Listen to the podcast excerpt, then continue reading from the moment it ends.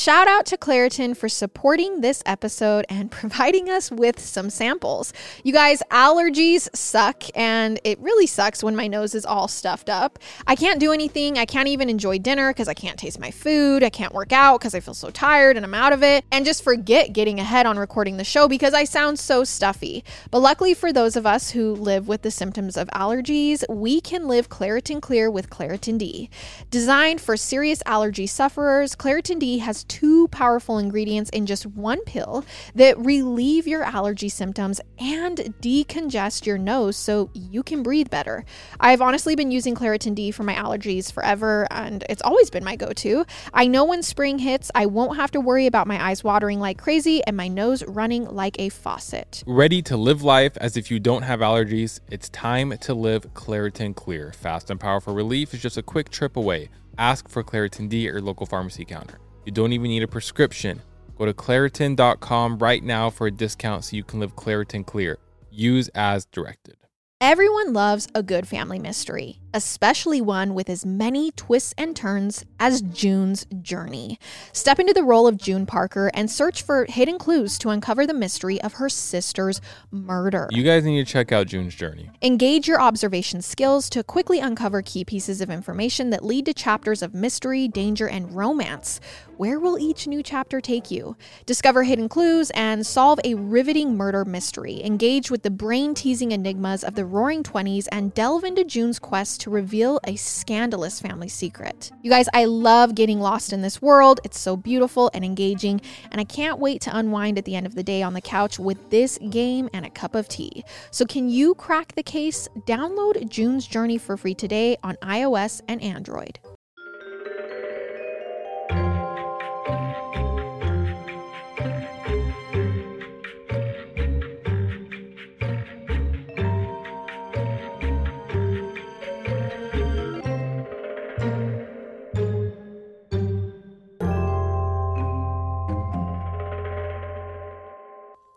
Hey, everybody. Welcome back to our podcast. This is Murder with My Husband. I'm Peyton Moreland, And I'm Garrett Moreland. and he's the husband. I'm the husband.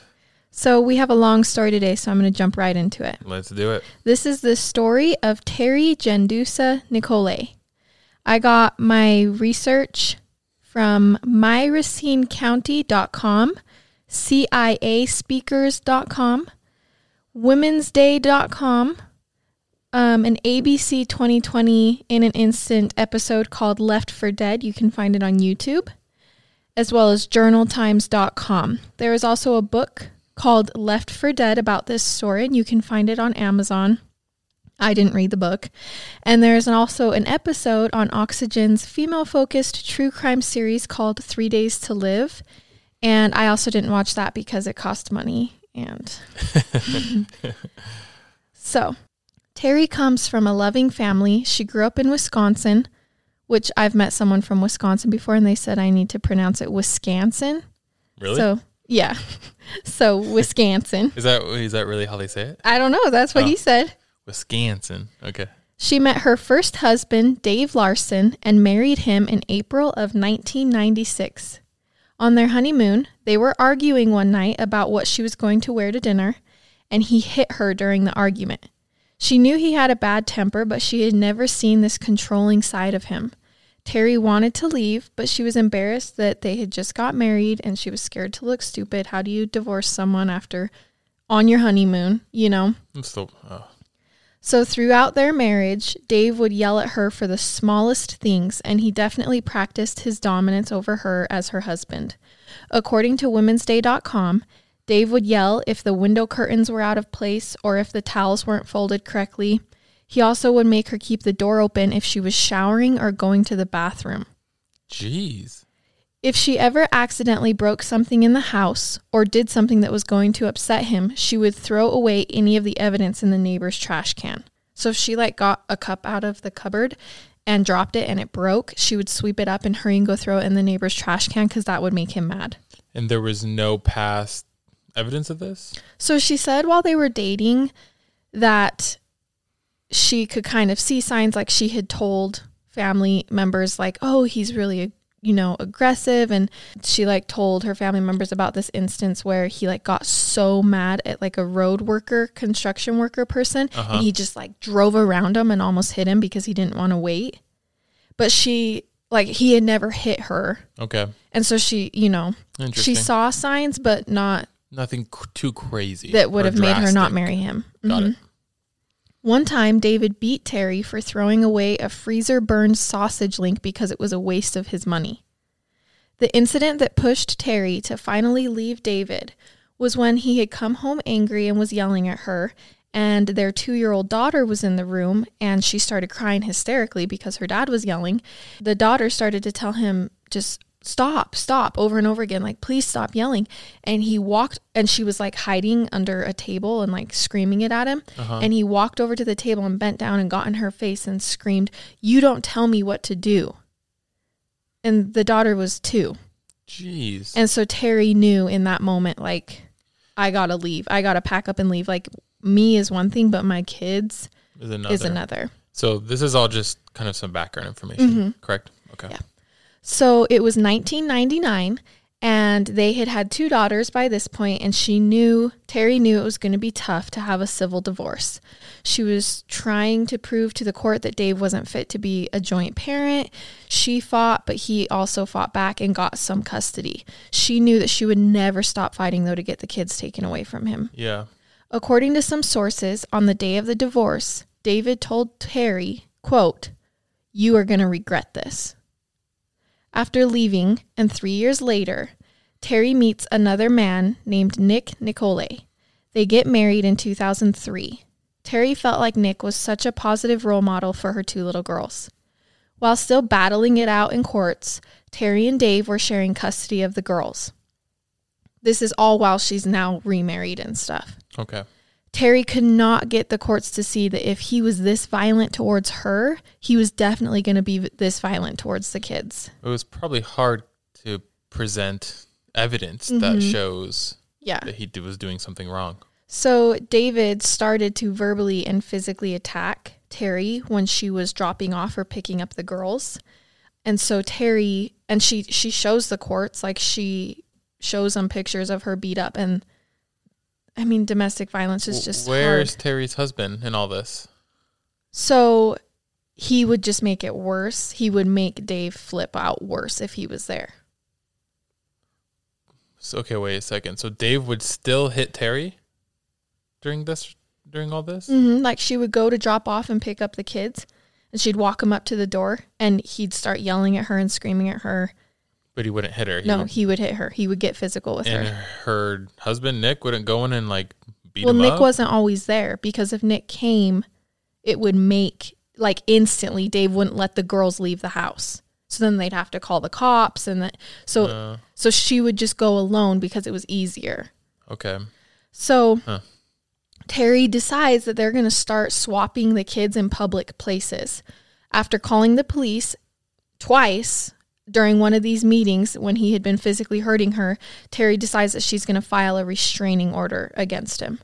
The restraining order was making it hard, though, to peacefully get the kids to each other because Terry would always have to bring a friend with her to an agreed upon, like, public McDonald's parking lot to swap the kids. And so, you know, she felt bad. She was having to always ask her friends and her family, like, can you please come with me so I can get the kids? Mm-hmm. And it's like they're swapping them a lot, you know, and so it was just becoming a hassle. Yep. Annoyed by the whole situation, Terry decides that she's just going to start picking up and dropping off the kids at Dave's house again, hoping that they could just put everything in the past and that, you know, it won't happen again as long as she doesn't bring her new husband and as long, Oh man. you know, as she doesn't say anything that's going to trigger him, they can peacefully get the kids back and forth to each other. I feel like domestic violence is a very, as far as policing goes, it's I don't know in justice system. I don't know enough about it, but it seems like it's very difficult to put someone away for domestic violence. Because it's he said, she said. yeah, and it's so I mean, yeah, you have evidence, right? With Mm-hmm. I mean, now it, might be a little different. There's cameras all over people's Yeah. houses and stuff, But but, it's yeah, definitely been hard. yeah. And this was in 2000, 1999. Oh, wait, no. We're now 2003 to like right now. 2003. Yeah. yeah. Okay, so Dave's house that she's going to, you know, do these swaps at, um, happens to be the house that Terry and him had been living in their whole marriage. So he kept the house when they got divorced. And she started to notice when she was dropping the kids off and picking them up that it was like in bad shape. Dave had become a hoarder. He was obsessing over all of the stuff that they had owned together. He wouldn't get rid of anything. He kept mementos from their wedding, including her dress, Oh, some of their photo albums. Weird. And he would sit the little two girls down when he had them and make them watch the video footage from Terry and his Dave's wedding to prove to them that and I quote mommy doesn't keep her promises because in the vows it was till death do us part and he would sit the little girls down and go look mommy left us mommy da, da, da. look she doesn't look she told me this on our wedding day and she doesn't keep her promises How are the kids allowed with him? It's so strange to me. it was just she was fighting hard in the courts, Yeah. but because he was fighting too, it's not like, oh, we have this deadbeat dad. It was like, oh, he wants possession too. Gosh, that, that would that would be hard. That would frustrate me. So on January 30th, 2004, Terry and her new husband Nick go and buy a pregnancy test and find out that she's pregnant. And they are ecstatic. They feel ready to be parents together and to add another child to their growing family. The next morning, January 31st, 2004, was the three year anniversary since Terry and Dave's divorce. Terry called Dave early that morning so she could go pick up the girls from his house. And she wanted them, you know, to be ready to go. Like, I want to pull in, I want them to run out and get in the car, and I want to leave. Yep. The soon to be new parents had some plans later that day with the girls, and they were excited to tell them about the baby, so they just wanted to pick him up and leave. Okay. Nick, her new husband, wanted to go with her to pick the girls up because of the past. You know, like you Uh-huh. said, he was. He was like, I need to go. But just two weeks earlier, he had gone with her, and Dave had freaked out and threatened them and made a huge scene. And, and he was so upset and screaming at her in front of the kids. And he was like, You're going to bring your new husband to pick up to my house to pick up my kids? Do I bring my girlfriend to your house? Do and just screaming. What a mess. And so Terry's like, no, it'll be fast. I've already called him and told him I'm coming and what time. And so they'll run out, like, you don't need to go. It's just going to be best if I go alone. Mm-hmm. So Terry starts the short five minute drive to Dave's house. It was a cold morning in Wisconsin. It was 17 degrees and there was snow everywhere. oh no. When she got to Dave's, which is her old house, Dave leans out the door and yells that the girls weren't ready. She goes back to her car to wait, annoyed that he hadn't gotten them ready like she had asked. After some time went by and the girls still hadn't come out, Terry walks up to the door and knocks. Dave answers and he tells her that the girls were playing hide and seek and that they wanted her to come and find them. Oh no. This is not. This does not sound good. Terry knew this felt wrong. Dave hadn't ever allowed her back in the home since the day she left five years ago. So she hadn't stepped foot in the home. She had seen through the door, but she hadn't actually stepped foot in the home since she had collected her belongings and left five years ago. Okay. And now all of a sudden it's okay that she comes in. Yeah. Oh hey, come in. Let's. the girls? The girls Yeah. are playing hide and seek. Come grab them. She brushes it off though because she's annoyed about the whole situation and she's ready to tell the girls that she's pregnant and get to that day's activities. Yeah. So she walks in the house and starts looking for the girls, you know, because they're playing hide and seek and she's calling out their names. And while her back is turned, Dave hits Terry on the back of the head with a baseball bat, knocking her unconscious. Oh man, that sucks. That just sucks. It sucks that uh, there's just so many things. Like I wish she would have called the police. It's not her fault, obviously, Mm-hmm. but it just, I know. ah, what a bummer. Bummer. it's a bad word to, to use. Oh, what a bummer. So Dave stands over Terry, waiting for her to wake up. Okay. Once she does, he starts beating her to death with the bat, Oh making sure that she was awake and aware of what was going on. Instead of just beating the crap out of her once he knocked her out, he waited for her to wake back up so she knew she was getting beaten. He's obviously wanted to kill her for a long time. Well, yeah, I mean, This was Mm. how many years ago did he say Yeah. you're going to regret this? this was all just Mm-hmm. adding up. so Terry tries to talk to him while he's beating her, but he just keeps going. Once he's done beating her with the bat, he puts a towel over her mouth to suffocate her. He then duct tapes her wrists and feet together, tearing off her pants in the process. He then took the duct tape and wrapped her head in it, starting from the crown of her head all the way down to her neck. So Are- her whole head is covered in And are the tape. kids in the house during all this? I mean, I I, would obviously, assume right? they were they were in custody with him. Like that was his Yeah. time to have the kids. Jeez. So he then takes her body and shoves it into a garbage can and drags her outside. And he starts to fill up the bin with snow by dragging it around the yard in like circles, you know? So he's like picking up the snow with like, so her body's in the garbage can and he's like dragging the can down along the snow the because he wants to freeze her body so it doesn't stink, I'm assuming. Oh. He's trying to get it cold. So he then puts the garbage bin into the back of his truck and goes back inside and gets the girls. So the kids were inside and they were locked in a room and they were crying at this point because he had put a movie on but it was it was way past lunchtime and so they were crying and screaming Uh-huh. and hungry. How old are the kids at this point? I mean, they're still young, like young enough that they wouldn't notice that anything weird was going on besides the fact that they were hungry. Okay. So he comes back out and he puts the girls in the back seat and starts heading towards a storage unit he had rented in a nearby state. So their mom is in the garbage bin in the back of the truck and they're in the back seat with him driving in the front seat driving to a storage unit. What a maniac. Mm-hmm. Like what a crazy person. So Nick, Terry's husband, who was waiting for Terry and the girls to return home for their plans that day, starts to get anxious as the time goes by, and Terry still doesn't come home with the girls. Oh, I think if I were I think if I were Nick, the very first thing that would come to my head is I need to go over to that house. Mm-hmm. I but I mean, he knows how volatile. yeah, it's hard. So it's true. it's been roughly three hours since Terry left to pick up the girls, and so he just decides to call the police. Okay, good. So good. he's like, you know what? You know, I'm not going to even go over and see what's happened. Yep. I'm just going to call the police and send them to the house. So the police dispatch to Dave's house and they find it empty. But they do find that the house is full of clutter. It stinks and there is stuff everywhere. I- like this guy's major hoarder. I'm sure there's blood everywhere as well. So they discover a huge blood stain next to a trash can that had women's black pants in him. Ugh.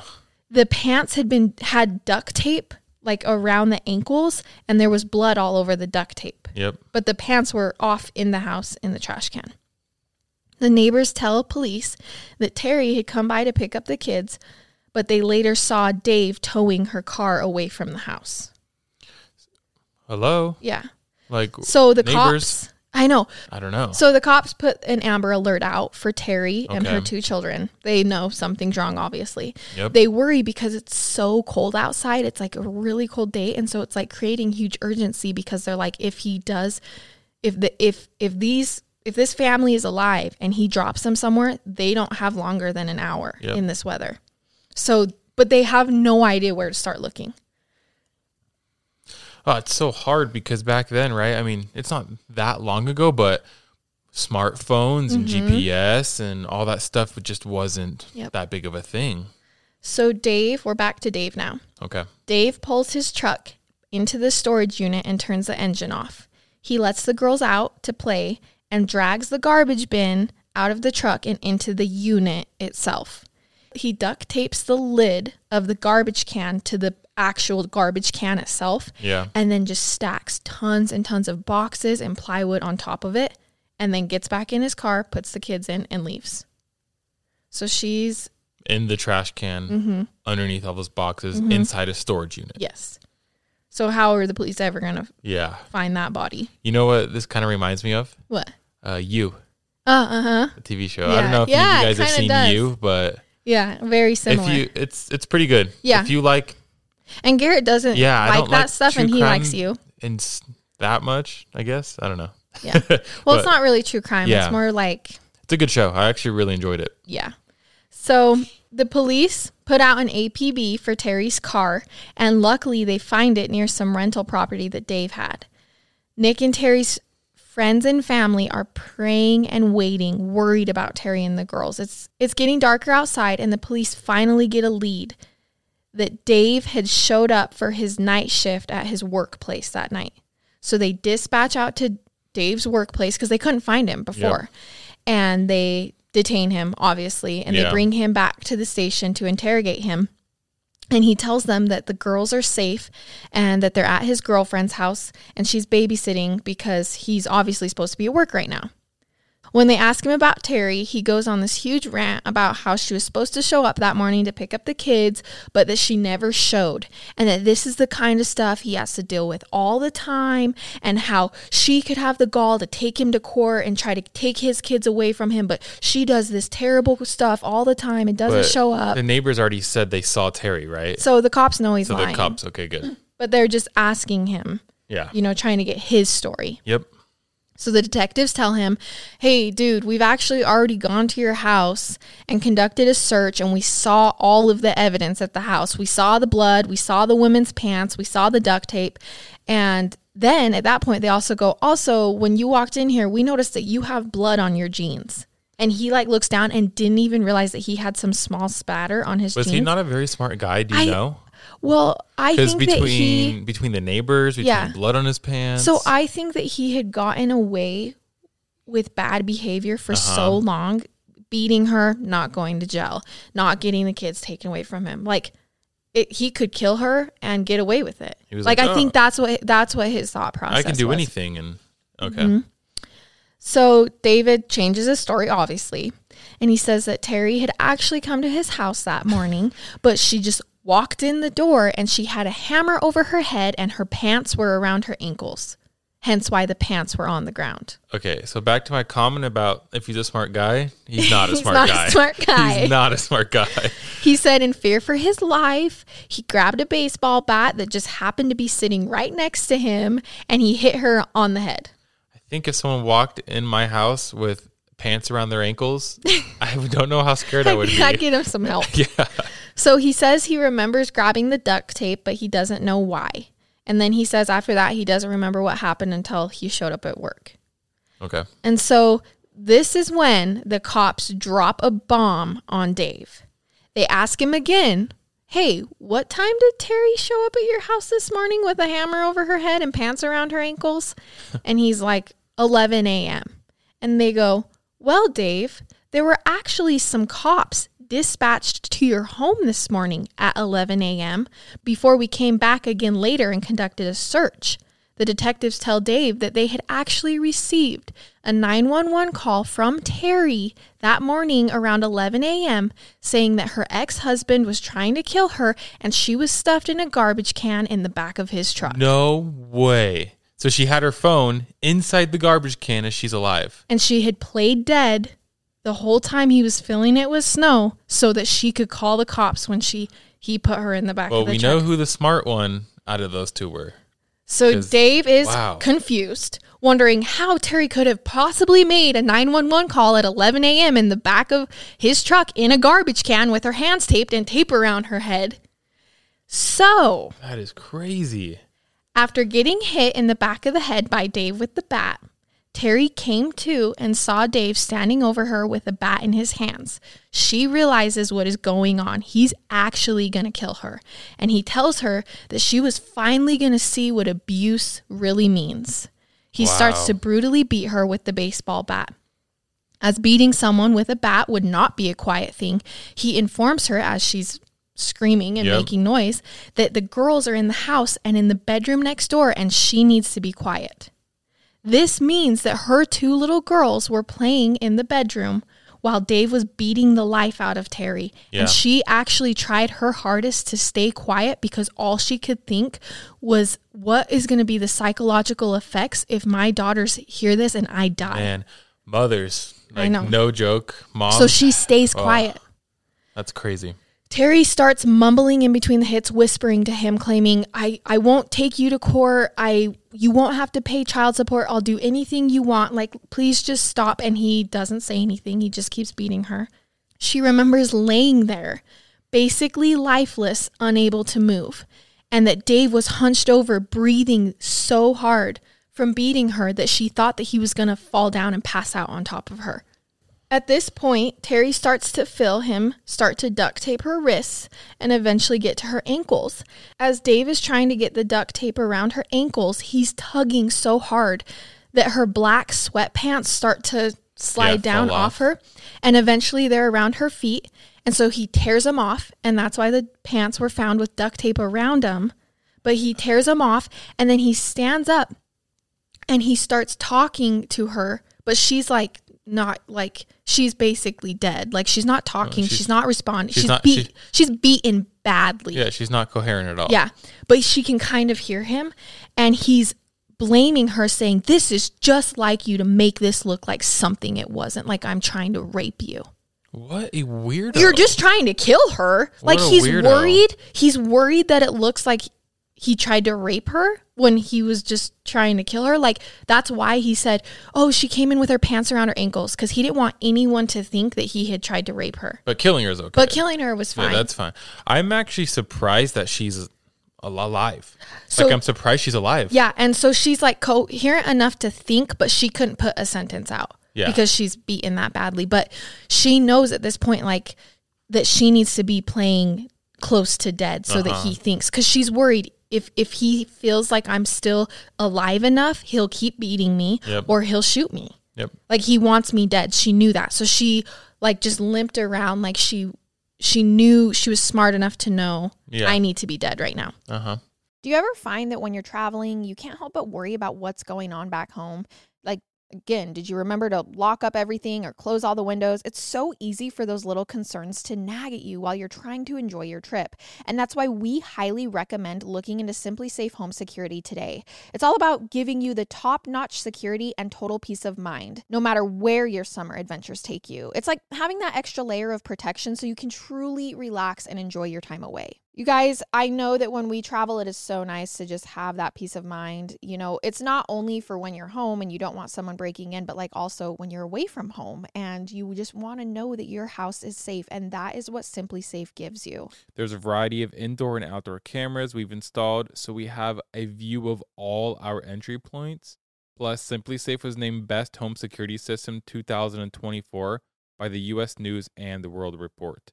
SimpliSafe has given us and many of our listeners real peace of mind.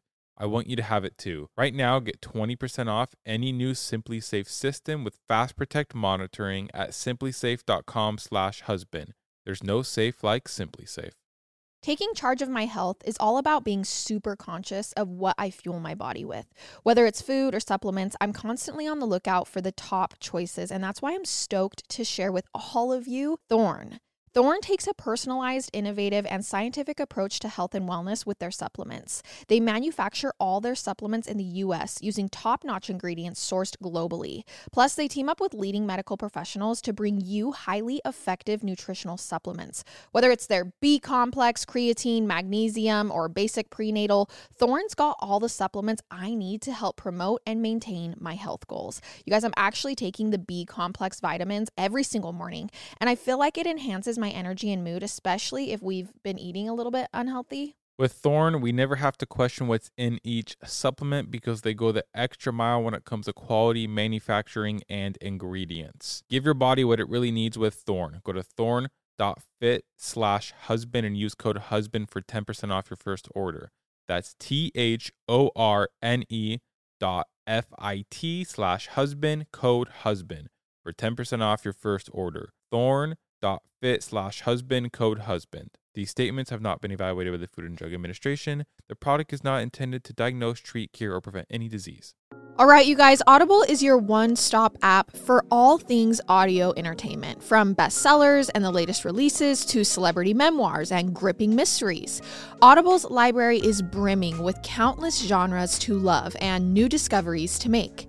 Dive into an unparalleled selection of audiobooks and explore exclusive Audible originals brought to life by top celebrities, renowned experts, and fresh voices. As an Audible member, you can choose one title a month to keep from their entire catalog, including the latest bestsellers and new releases. Plus, you can enjoy unlimited access to a growing selection of audiobooks, Audible originals, and podcasts such as Murder with My Husband. Honestly, I love Audible because I will get into a story while I'm cleaning or driving. Sometimes I get so hooked listening to a story, I just end up finding new places to clean or just end up sitting in my car, which drives Garrett nuts, but I'm out there sitting there. New members can explore Audible free for 30 days. Also, this March through May, let Audible sweep you into a realm of intrigue and suspense with their mystery and thriller collection, featuring exclusive new thrillers from their best selling authors. Their selection is designed to captivate and surprise, ensuring your heart rate remains as elevated as your imagination. New members can try Audible for free for 30 days. Visit audible.com slash MWMH or text MWMH to 500 500.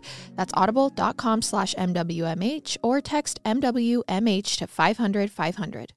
So um, at this point, Dave starts taping up her head. And can you imagine the terror of someone wrapping tape from the top of your head all the way, covering your eyes, covering your nose, covering your mouth? Yeah, it'd be like being buried alive. Uh-huh. It's And so at this Scary. point is when she starts to get that like fight in her and she's like, I can't die here. I can't die in this house with my girls sitting in the room next door. Like I can't do it. And so luckily the tape was wrapped in a way that Terry kind of moved her mouth a little bit and made a little like open the tape enough so that she could breathe out of it. wow. So she then hears Dave bring something big into the room and she realizes that he's going to put her into something. And so slowly she turns her body around as she can hear him moving around to make sure that whatever he's putting her in, she goes in feet first and not head first because she knows if she goes in head first, she won't be able to climb out. Okay. So she wiggles around so that if, when he comes back to put her in, he'll grab her feet first and put her in. She's, I mean, she's super smart, but he's obviously not Dumb. very smart because if he really, okay, not really wanted to kill her, he, he obviously wanted to kill her, but he just was Well- so lax. I think he knew about it. I, that he was going to take her to that storage unit. Uh huh. and and that she was so close to being dead that she would die. Maybe, or maybe he was going to go back and do something afterwards. Yeah, who knows? But what whatever it was, like she's still moving, Yeah. just not she's not holding a coherent sentence Yeah. or thought with him. So she then starts to feel it get cold. She's sitting in this bin, head wrapped up, can't see, ankles, hands tied up, and she starts to feel it get cold. And so she realizes that he's dragging her outside. Remember, at this point, she is only in her underwear and her jacket because her pants have been pulled off, yeah. and her shoes and her socks have been pulled off. And the storage units aren't heated, so No. it's freezing. so, well, she's not in the storage unit yet. She's still at the house, remember? oh, okay, yeah, yeah. So she remembers him dragging her around in circles, and it takes her a while to realize that he's he's dragging her around to put the snow into the bin, like pushing it into the bin. But she's in the bin basically naked. Yeah. And it's freezing. Uh huh. So like I just can't even imagine the terror of that. So then she feels him put her into the back of the truck and then she hears him leave and go in the house. This is when Terry with her hands tied reaches into her jacket pocket and grabs her cell phone. Oh, realizing the whole time knowing I have my cell phone in my pocket, please don't find it. Please don't find it. And he never finds it. And so she just kept quiet until she could till she had time alone. That's so crazy. realized that her hand her face is still covered. She's completely blind. Her hands are taped. So she gets the cell phone. And at this time cell phones were the one the kind that had a keypad like a flip phone. Yeah. and so the the the numbers were raised a little bit so she fills the numbers because she can't see and dials what she thinks is 911 and presses like send Yep. Well, and crosses her fingers hoping that she was calling the police. uh-huh. An operator picks up and she is so relieved that she actually dialed 911. Like she's like, I did it. I dialed it. I feel like I used to do that in school though. Like I would text uh-huh, with- without looking, with looking like, at oh, the I-" teacher. and then look down and be like, oh. Exactly. So, um, once the operator answers, though, she realizes that she can't talk because she has this duct tape around her oh, mouth. Oh yeah. And so she just holds the phone up and starts to just repeat the address of where she's at. Mm-hmm. She just repeats it over and over, hoping that they can make it out. Keep in mind, she's badly beaten, barely alive, and in 17 degree weather in a bin full of snow, naked, basically. I, w- I also wonder. It makes me wonder while she's in the car doing on the phone. Like he obviously can't hear, but I wonder how loud it was. Like, I know. I wonder if the girls could hear. I don't know. You know what yeah. I'm saying? So Dave comes back out and starts his truck and takes off. And she, you know, she's only recalling this from what she's feeling, right? Okay, he started Uh-huh. the truck. Okay, we're driving. A little bit later, Terry hears sirens and squad cars drive by. So she's like, oh my gosh, they found me. But then loses hope as they pass, realizing how could they have known she was in the garbage bin in the back of this truck when the place she told him to go was the address? That scene right there is like a movie. yeah. Like And you're she just- in the back of a car and cops drive by you. Wow. So at this point, she loses hope. Like she's like, the Yeah. only way I'm gonna get out of this is on my own accord. And she thinks about the kid, her daughters. Like Mm-hmm. she said, I just kept thinking about my daughters and how he's now with them and what was he gonna do to them? Like he still had them. yeah, mom power. Sh sh- yeah, she's like, so she finds her cell phone again and her like she's like, okay, well maybe I can do something with my cell phone again, like call him back and say, no, we're driving now. I don't know where. So she gets it out and she dials her husband Nick because at least Nick knows uh, knows Dave, you know. Yep. And so she's barely able to talk, and you can go back and listen to all of these calls. Oh, because operators recorded them. Mm-hmm. And she's like, just breathing really heavy, taking like 15 seconds in between each sentence, like barely able to form like a coherent thought. Like it's sad because you can hear that she's dying, but she's trying. Uh-huh. And so she's barely able to talk.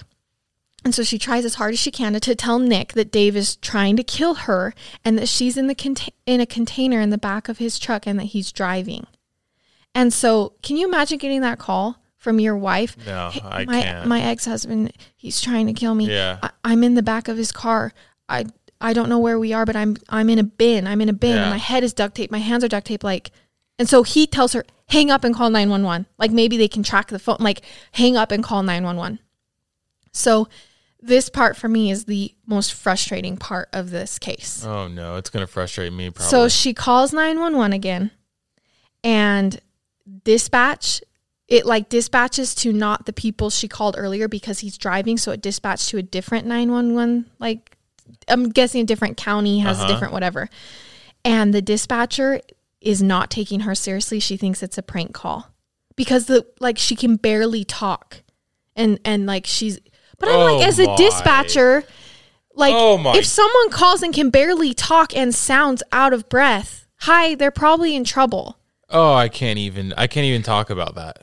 I So- can't, oh, it's so frustrating. Like Terry um is clearly in distress and you can hear it. Like I had to I listened to the call. yeah. and um, she can't breathe. She's barely alive. It's worse than the first call. And the operator questions basically everything she's saying. She asks her when Terry's like, "My hands are tied." Like she's trying to tell her, "My my name is," and, the, and then the lady's like, "What's your name? What? I can't hear you. What's your name? I can't hear you." And you can go back and listen to Uh-huh. it. And she's like, Terry, like she's trying to say it, but she can't. And so then she's like, I have tape over my mouth. Like she's trying to tell her, I can't talk to Yeah. you. And and so then the lady's like, Why don't you just stand up? And she's like, I my hands are tied, my feet are tied. And the lady goes, literally says, Um, if your hands are tied, how are you holding the phone up to your ear? Oh my gosh, I'm so mad right now. Yeah. Oh, this is frustrating me. Okay, keep going. So when Terry like can't reply, so she asks her, "How are you holding the phone up?" You know, and she's like, she can't reply. Like at this point, she's about to black out again. This whole Mm-hmm. time, she's been going in and out of blacking out. Like she wakes up and she's still in the back of the car. Yeah, well, she's cold. She's beaten. Yeah. And so she's about to black out again, and so she can't reply. And so all you can hear her is like like heavy breathing in the back. And the operator says, Um, ma'am, do you want to talk to me or do you really just want to sit here and breathe deep like that? That's literally what the operator says to her. And you like that's word for word. Mhm. And then the operator hangs up because she's not replying because she's blacked out. I thought it was standard though. Even if you call the police and hang up, they're supposed to. I mean, I guess they can't sit because they don't know where she is. Yeah. But- well, and she said, like, she's, I don't know where, I don't know. I'm just driving in the back of my ex husband. I'm in a container. I'm in Yeah. a container. Like, she doesn't, even, she doesn't even know she's in garbage cans. She just knows she's in a container. So that part was just so frustrating to me Yeah. because, and in like a lot of the movie part, like the movies about this, when they would interview the detectives and stuff, they wouldn't talk about this call. They left it out of the story because it makes the police look bad. hmm Because how could you do that? I wonder. I actually can't imagine how many death threats or whatever. I don't even know. lady's Like I did so much research and I never found the name. Okay. But I'm sure. I mean, maybe there are people who know. But yeah, like I just that's so. I've heard 911 calls where this is the exact situation. Someone's kidnapped. They can't talk very loud. They can't say very much details, and people, the operators, find them. They're like, okay, I know you can't talk. Yeah. Tell me what's around you. Can you find a window? Can you, you know, like they're so good at working with them. And Yep. sadly, this dispatch just thought it was a prank call. I wonder if they were getting a bunch of prank calls about this or something. Because I know. But There can has you to be more- imagine? Can you imagine being Terry and just sitting Yeah, there going, "I'm about to die. I can feel it. I don't know where I'm going, and they aren't taking me seriously. Like they aren't taking me seriously." everything that could go wrong is going wrong. Mm-hmm. So Terry blacks out obviously after. She comes to again and she's still in the back of the truck and she's like I have to fight. The cops aren't looking for me. They're not taking me seriously. I have to fight. So she Oh, so- scratches. sorry. So, um, I must have missed this the first time. So they're in a truck. she's sitting like the kids are in the back seat of the truck. It's like a Yes, two and she's in and the she's in the in the bed, bed. the bed of the truck. in tipped Got over it. with a tarp over her in a Okay. trash can. Okay. So so keep in mind she's in fetal position in this. Like you can't fit in a trash can. No. You can't stand up. And so she's probably just sunken. She's in fetal position. So she starts to scratch the duct tape off her hands with her thumb. So she like her hands are tied, but she reaches one thumb down and just starts to break the duct tape. Mm-hmm. And she eventually gets it off. And so she wiggles. She can't see. She knocks the lid off of the container because it was just sitting on it. And then she reaches around trying to find air. Like she wants. She she's thinking in her head, if I can get my hand out of whatever I'm under, someone maybe could see me that's driving past. Oh, okay. So she finally gets her hand out from the tarp. She's like feeling around, gets her hand Yep. out from the tarp, and just starts waving her hand like crazy. Like maybe someone can see me. Yep. Maybe someone can see me. She feels the truck start to stop, and then she starts getting beat with a bat again. oh, And he saw her waving her hand. so he knew at this point she's, she's alive. still alive. Mhm. Okay. So she hears him say, One more stunt like that, and I'll just get my 38. He says that to her and then gets back in the car. And so at this point, she's like, I don't want to die. I still want to try to fight. So I'm just going to. I'm just gonna play dead from here on out because I I don't want him to actually kill me. Yeah. So Terry starts going over in this drive in between Did- blackouts. I'm sorry. What? Did no one? So no one saw him beating her again? So she he's just driving in between two like he's driving to a different state, but it's not far. It's a nearby state. So he's the- going to Illinois. okay. And so I think he's probably just on like a two lane country road drive. You know what I'm saying? Like Uh-huh. I I doubt Yeah. it's very busy. Dang. So Terry, in between blackouts, starts to go over in her head how she thinks Dave's going to kill her. Like, cause she's got nothing, and she she said to herself, "I I tried to keep my brain busy because I was scared to pass out again." Mm-hmm. So she wonders if he'll, you know, I'm in a container, so is he going to drop me in a lake? Is he going to leave me in a forest? And then after that, what's he going to do with the kids? Mm-hmm. And then she blacks out again. So she's woken up again because the garbage can she's sitting in starts getting dragged out of the truck. She can hear her daughters playing outside, laughing in the background. So he stopped. This is when he's gone to the storage unit. He stopped, he let the girls out, and then he's dragging her out, and she comes to and can hear her kids. Yeah. Ugh, I just can't even imagine. Yeah, I can't either. So she hears things being moved around. She gets dragged somewhere and stopped. And then she can hear things like pounding on top of her. Mm-hmm. And she doesn't say anything, hoping that Dave will think she's dead. Like this whole time, she just stays quiet. She doesn't Okay. even mum- like murmur or anything. She then hears a door shut. And then she knows, okay, I think he's gone. Like I think I'm in something and he's gone. And so she waits a while. But can you imagine, like, what time do I start screaming? Like, am I back in the house or am I somewhere else? And at what point do I Uh-huh. scream for help? You know? So she waits and then she starts to scream. But she said, I didn't even think about this beforehand, but I just screamed his name. Like, I was like, Dave, because she thought, well, maybe if he's still here and he comes in, I can say, oh, I wasn't screaming for help. I was screaming to talk to you. Like, I Huh. was trying to get you, you Okay. know? But then no one replies and she doesn't hear anything. So she just starts screaming for help as loud as she can. Keep in mind, she's freezing at this point. Yep. She's beaten. She's near death, and so it's not very loud. But she's like, I, I'm just gonna scream. She puts her hands down and checks her her pockets for her cell phone and realizes it's gone. So at one point while she was blacked out, he he took her cell phone. Did so this storage unit, something I thought of, it's in another state? Yeah. So he it's not far, but it's like Isn't that kind of weird to have a storage unit in another state? Or maybe I that was because he normal? was trying not to draw suspicion. Like Okay. hoping if they did checks in the state of Wisconsin for he wouldn't have anything pop up. so he's but he's obviously owned it for some amount of time. It was very definitely pre-planned was just for planned. this. Got it. Yes. When we started podcasting, an online store was honestly the furthest thing from our minds.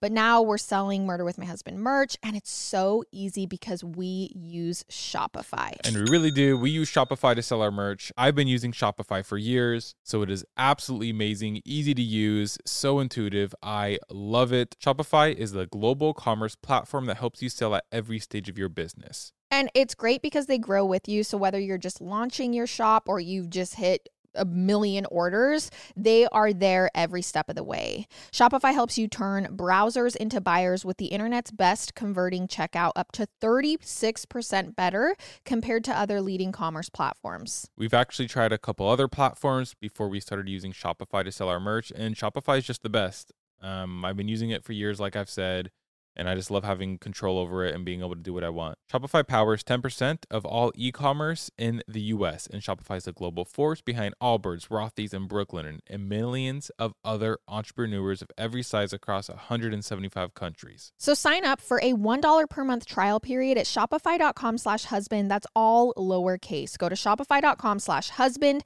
now to grow your business no matter what stage you're in. Shopify.com slash husband.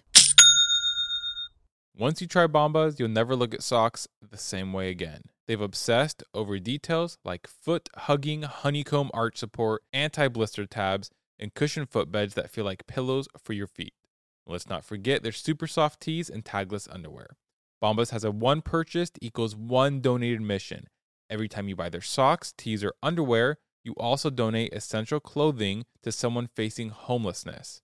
To date, Bombas has donated over 100 million clothing items and counting. Bombas also offers a 100% happiness guarantee. So, whether your socks disappear in the dryer or they become a snack for your dog, they will actually do anything possible to replace it or make it right. They've also got this new Merino wool blend socks that naturally wick moisture and help regulate temperatures, perfect for that rainy or unpredictable spring weather. You guys, I love Bombas. I literally wear them all the time. I love that every purchase means a donation to someone in need. And it's not just their socks either. I also love their tees and underwear. They're so soft, they pay attention to details. I just really, really love Bombas. Get comfy this spring and give back with Bombas. Head over to bombas.com slash husband and use code husband for 20% off your first purchase. That's B-O-M-B-A-S dot com slash husband and use code husband at checkout. This show is sponsored by BetterHelp. So, like, we all have stuff that stresses us out, right? Whether it's big or small, it can really get to us if we keep it all inside. And therapy is a safe space to just let it all out and figure out how to deal with the stuff that's weighing us down. And I am such a huge advocate for therapy. It truly has changed my life for the better. I could go on and on. I feel like I have the tools now to handle panic attacks or just major stressors in life, and also a safe space to say whatever I need to say to an unbiased party. If you're thinking of starting therapy, give BetterHelp a try. It's entirely online, designed to be convenient, flexible, and suited to your schedule. Just fill out a brief questionnaire to get matched with a licensed therapist and switch therapist anytime for no additional charge. So get it off your chest with BetterHelp. Visit betterhelp.com slash husband today to get 10% off your first month. That's betterhelp, H-E-L-P dot com slash husband. So no one comes. Terry's screaming and no one comes. She's freezing. And between blackouts, she starts to feel like the bin is getting smaller, but really her head is swelling Oh no. because, you know, Mm-hmm. and she's running out of air because the lid is on and she can't breathe. Okay. And so she starts to push on the lid, unaware that it's duct taped and it is piled on piled on piled. And so she's pushing for no reason, but she doesn't know that. Terry has lost track of time at this point because she's been going in and out of consciousness Yeah. and she's dying. Her head is swollen. Her eyes are completely swollen shut at this point. She couldn't even open them if she tried. She's freezing. She's bleeding. And so she tries to scrape her hand like through the lid. Like she's like, if I can Yeah. find the edge of the lid, I can try to scrape my hand. And she said that she only, there was no reason for doing this other than to keep herself awake and like on task of doing Oh. something because she was scared that the next time she blacked out, she wasn't going to wake back up. Yep, that makes sense. So she's like, I just focused on doing this so that I could keep my mind coherent enough and like focused on something so that I wouldn't black out. You're a smart woman. Mm-hmm. Super smart. So back at the police station, it's 4 a.m. and detectives go through the evidence again. He won't tell them where she is. And so they go through all of his stuff and they go through his wallet and they find a business card for a storage unit in a nearby state. And so they call the business and they ask if Dave had rented a unit there. And they say, yeah. And they ask him to check the records and see if he'd been there that day. And they say, yeah. Oh yeah. And so they tell the employee to go Oh, to Dave's yeah. locker and see if they can hear or see anything, see if they can get in. And so the employee comes back to the phone and tells them that he could hear a faint moaning sound coming from the storage unit. no way. And so the police officers race to the unit. They dispatch the local police that are there to the unit and they break open the door and they see nobody. And Terry comes to, like Uh-huh. she's passed out, but she comes to when she hears the sound and she stays quiet. She won't say anything because she thinks it's him. Even Oh. though they're saying we're the police, she, like, I think at that point you're so scared. She's so confused and scared. And so she doesn't say anything. She won't say anything, even though they're announcing themselves as cops and stuff. And so the cops notice the garbage can with the duct tape and they literally go, okay, well, if there's one place in here that she's hiding, it's in that bin because there's nowhere else she could be hiding. So they start Okay. unstacking the Good. stuff and they take the duct tape off and they find her in the Oh, garbage can. Yes, yes, yes. It was 20 degrees in the storage unit when they found her, and her body temperature was 86 degrees. The officers say that when they lifted off the lid, it it didn't even look like a human being. She was completely unrecognizable. She was just stuffed down in a fetal position, head wrapped and oh, bleeding, man. swollen. So they get her in an ambulance, and then she blacks out again. That's all she remembers. The doctors and surgeons from the hospital say the only reason Terry survived those 26 hours that she was gone was because she had played dead. If he had beaten her even one more time with the bat, she would have died. She had that much brain trauma. Holy crap. They say she was about an hour away from dying of hypothermia when they found her. there's was a lot of obviously bad things that happened, but then there were some good things. Like Mm-hmm. the storage unit person, he could have come back and said, I ah, didn't- no, I didn't hear well, anything. imagine if she had been blacked out. yeah. They probably wouldn't have raced there, but she happened to be awake and moaning for help during that I'm time. I'm just honestly though still surprised that he heard something through there. I know. I'm sure crazy. he was probably just like, and "What?" she's tucked in there, you know. yeah. Um, so Terry actually had to have all 10 of her toes amputated due to frostbite. Uh, And they almost had to amputate her arm, but the surgeons were like, hey, let's just leave it because sometimes tissue like regains, you know? And it did. It regained. She regained full Mm-hmm. It- mobility. regrowed, regrew. Yeah. So sadly, she lost the baby that she was pregnant with due to the Mm. beatings. Yeah. Um, and she spent seven weeks in the hospital and had 10 different surgeries. Wow. The detectives back at the station, once they find her, you know, she's in the hospital, Mm-hmm. she's fine. They go back into the room because Dave is still in custody because it's only been 26 hours. Wow. And they tell him that they had found Terry in a storage unit and that she was alive. And he put his head in his hands and said, I don't know what you're talking about. That's all he said. And they were like, Yeah, you do. And they walked out of the room. Yeah. It's exactly. And Mic she's alive drop. to testify against you. Yeah. So he, he at that point he knew I'm done for. She was alive. How could she still be alive? Oh man, this this makes me so mad. I'm glad she's alive, but it's just how can you do that to Mm-hmm. I know. somebody? On August 16th, 2005, David Larson was sentenced to 35 years in prison for attempted first degree intentional homicide because he didn't actually kill her. And this is the part of the justice system that sucks is if he had killed her, it would have been life in prison, probably without possibility of parole. But because she lived even just barely an hour away from death, he got 35 years, which is still a lot. Mm-hmm. But it just, I, you know, how, how old is he at this point? Do you know? no, I don't. But I'm, I mean, I'm guessing He's- does it- 40s, 50s, somewhere around there. So he there's a chance he might not even be alive when he comes Yeah, out of prison. Mm-hmm. Well, don't worry, actually, because in 2010, David tried to escape prison. So now he really is in prison for Oh, life. okay. Well, let's go ahead. I know. Well, according to Journal Times, he was trying to fake a medical emergency, but they had found his plans like written out beforehand. And so they knew. And so as soon as he started faking it, they arrested him. And they were like, We know you're trying to escape. And so he was actually uh. moved to a heavy duty maximum security prison because of it. and he'll be there for life. I'm yeah, that one deserves a yay. I'm so glad they found her I know, me too. because I think I would have just walked away if know. they didn't find her. I know it, it was such a bad story, but it was a good story because she survived. I was making so many whoa, wow, crazy just because I was so hyped up during this. So if you find that annoying, I'm sorry. No. So this story is truly a sad case of the trouble and error that comes with domestic violence cases. Terry had called the cops multiple times on his abuse beforehand. Mm-hmm. They she had taken pictures of her wounds and the police had taken pictures of her wounds from his abuse. It was in their files and the DA had decided not to press charges. Why is it so hard to get help and justice when you need it? Why couldn't this have been prevented? It could have and it should have. The reason that Dave thought he could get away with killing Terry is because he had gotten away with bad behavior for years from the law and was never punished for it. Yep.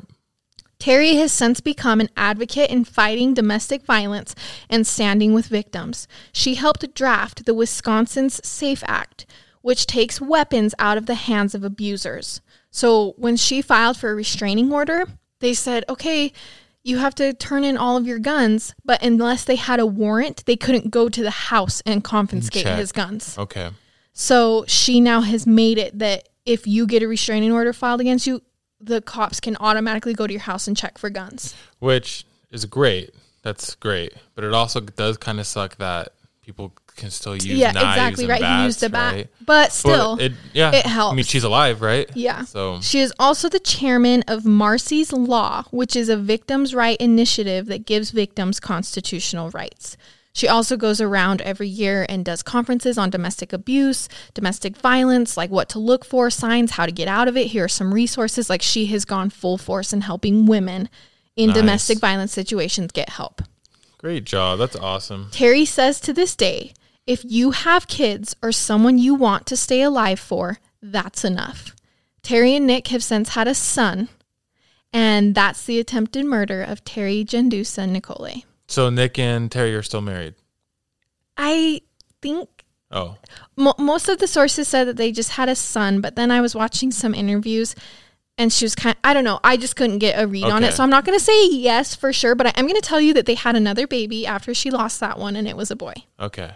So, yeah. She Oh. did so good. That's just crazy. That was I said that a lot, but that was pretty. That was like a movie. I know. All I I say this like on all of them. They're all. I mean, I know. they're all pretty movie-ish. It's because I'm such a good storyteller. It is why. By the way, my wife does a lot of research and spends a lot of time researching these. Just wanted to throw that out there. So Yeah. No, I, I'm proud I at least her. I like doing the research. It's Yeah. a lot better than writing an eight-page research paper on something I didn't like, like I used to do in but school. it's just a lot more work than I thought. I thought, oh yeah, well, we can do a podcast and you can research for 20 minutes and we'll start it. But no, it's hours and hours Yeah. and hours. Well, I, w- I want to make sure that I get all the details Yeah. correct, that I'm crediting the people I need to credit, It's good. and that it's a good story. I have to get all the details because once I get all the details, I write it in a way that's like, I didn't tell you she was alive yet, you know, Mm-hmm. but then, you know, stuff like that to make it more intriguing for you. Yeah. So basically, you should share the podcast with all of your family and friends and everybody you know because she's put a lot of work into doing this. Well, I hope you guys like it. I mean, but if you do like it, seriously, please share. Word of mouth is an awesome It's way. the Yeah. best marketing And thank you to hospital. everyone who's left reviews. Goodness gracious, I feel like we have just gotten a ton of ratings Yeah, and reviews. it's true. And it means so much. And if you haven't yet and you enjoy it, please go rate and review. Please subscribe on whatever platform you're listening on. Mm-hmm. Also, follow us on our social medias. It's Murder with My Husband. We're on Twitter, Instagram, and Facebook. And I will be posting pictures and any type of content that goes along with this story on all of our platforms. So if you're wanting to, you know, see the faces behind the stories and details like that, then definitely go follow. It's an easy way so you don't have to go search it and find it on your own. Yep. And yeah, that's the attempted murder of Terry Jendusa-Nicolai. I love it. And I hate it. Goodbye.